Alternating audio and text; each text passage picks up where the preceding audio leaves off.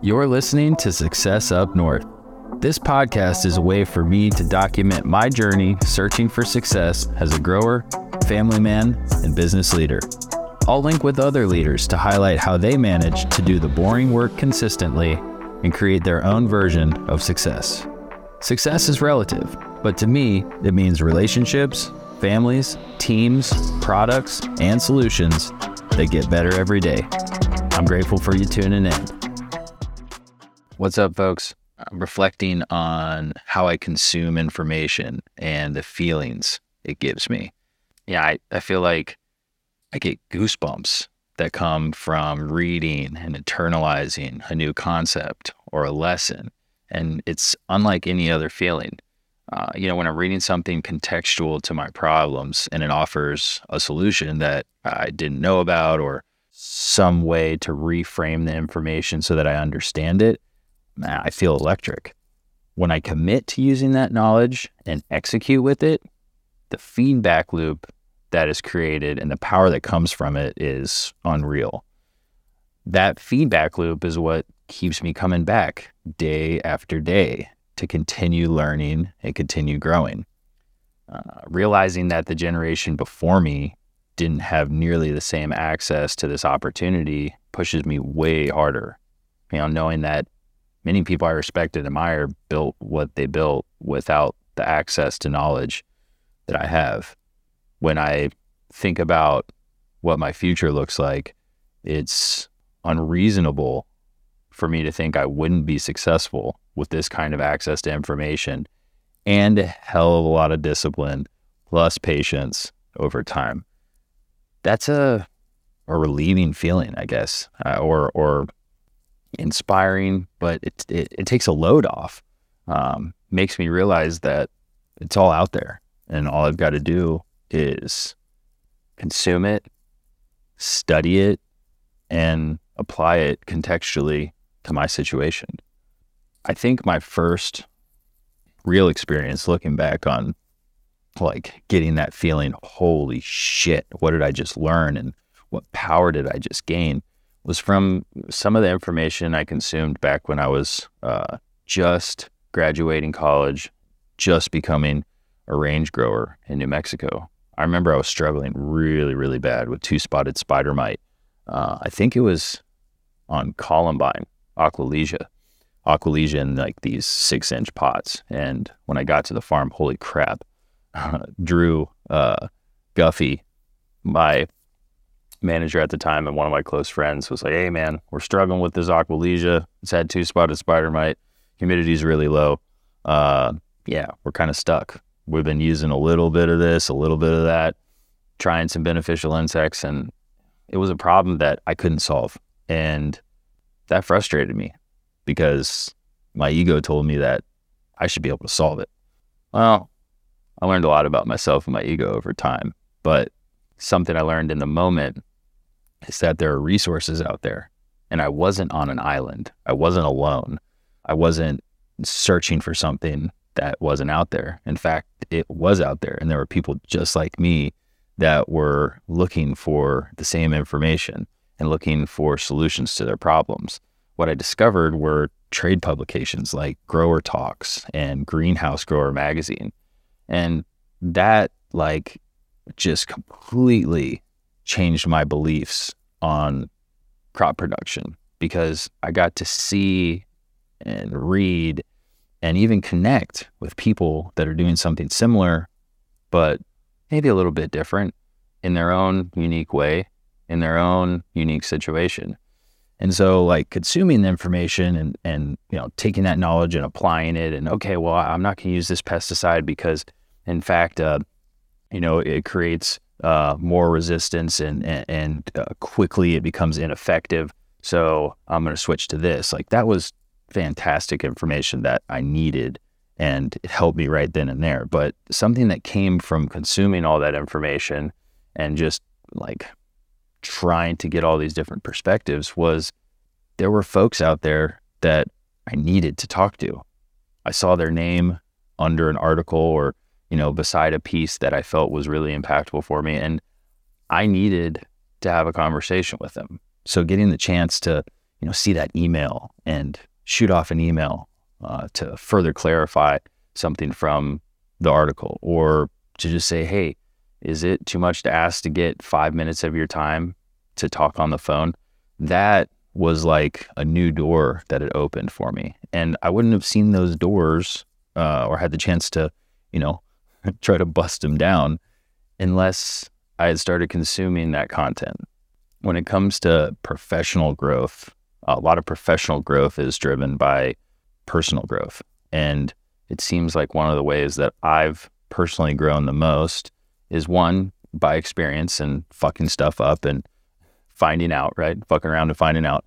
But one of the biggest ways is is skipping some of the finding out by taking lessons learned from people that I trust and consider mentors and applying those before I ever have to make the same mistakes um, that they've made and that they learned from. And so uh, I think, you know, when it comes down to what all this does for us, it, it, it's a massive opportunity for us growers to find contextually relevant information and spend the time during the day, the workday, consuming it.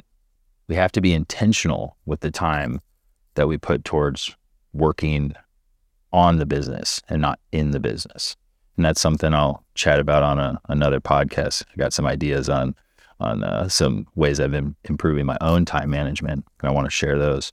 But when it comes to like what I'm consuming now and what's you know bringing me those feelings of electricity and getting me all jacked up, I'm currently rereading Atomic Habits for the book club we have at work. Uh, Willie, our CEO, started a book club and we're reading one book per month and getting together and you know really studying it and talking about how we're applying it. And so Atomic Habits is one of the books that we're reading. I've read it before and it was about 3 years ago. It seemed like it it really was a catalyst for me to focus on my habits and make a habit of creating and being consistent with habits. It didn't really originally strike me as something that was going to be as powerful as it was, but I still to this day, uh, even before rereading it, think about the methodology of habit stacking and taking a habit that you want to put into your routine and putting it on the back end or the front end of a uh, already established habit. So for me, uh, I tend to get up and do the elliptical uh, and exercise at a certain time every morning. If I can do something right before that or right after that and add it in, then chances are I'm probably going to do that habit. So I'm excited about rereading this, gaining that information with, uh, you know, a new lens and a new perspective that I have three years later. I'm also excited to discuss those uh, lessons learned with the folks on the team that are part of the book club. Uh, there's folks on the cultivation team that have the book and are geeked up, excited about it. And it's an opportunity to to see them consume something and see how they apply it. And I think that's the biggest test. Consuming it is one thing, but uh, and, I don't know who says it, but intelligence is being able to consume something and then do something about it or not make the same mistake twice or uh, make an impact from that knowledge. And so I want to see how intelligent our team is uh, I think we've got some really intelligent folks, and I'm excited to see what they do with the knowledge. When it comes to like personal reading and what I'm doing outside of the book club, uh, I'm reading Expert Secrets uh, during my morning elliptical exercise. Uh, so that's by Russell Brunson, and you know I don't go all the way uh, with reading a physical copy and listening at the same time, like uh, Alex Hormozi suggests. But I take notes while I'm listening uh, to the audiobook and I create almost a study guide for myself so that uh, after I finish the book and even while I'm reading the book, I can go back through and just refresh my memory on the different topics and the different frameworks that are created from these books. Uh, I'm really digging Expert Secrets so far. It was a suggestion on the list of 13 books that Alex Hormozi studies every single year and rereads. Definitely so far worth picking up. And I actually just finished uh, a book by Robert Cialdini called Pre-Suasion. Uh, it might be Robert Cialdini. I don't know how to pronounce that, but uh, Pre-Suasion has been super impactful to me uh, so far after reading it. I didn't really think that it was going to have much impact on uh, a grower lifestyle and like my day to day and leading uh, the team and the farm, but I've definitely learned a lot about persuasion and setting the tone and, and the scene and, and creating a setting that's conducive to uh, the objective that we have. Um, and so often those objectives are to achieve something or to focus or to be better team members. And there are ways that we can subconsciously influence each other to do those things. And so, holy crap, definitely feel like persuasion gave me a leg up and has given me a few action items. Like, for instance, we're going to put up some posters uh, showing signs of achievement and quotes in areas that we want people to be focused on achieving great things, like in the production areas, in the growing areas. Uh, similarly, in the offices where we're expecting critical thinking and deep thinking, putting up posters of folks deep thinking or things that are analogous to critical thinking and deep thinking that inspire people or like refocus their attention on that and have their intentions align with that. Uh, it may seem kitschy and you know uh, dumb. Uh, you saw it in your second grade uh, classroom on the walls, the inspiring posters, but you probably looked at them a lot and subconsciously they might have helped. So I'm going to work on that at the farm. And, you know, I, I think there's always an opportunity to try something. If it doesn't work, scrap it. But we've got to try something and see like what we can get from it. And so I'm applying as many of these things that I've learned, seeing how they work, seeing if they work for me, keeping what works, throwing what doesn't work away for now, maybe testing it later because now it's not the right time or maybe I don't have the right perspective for it.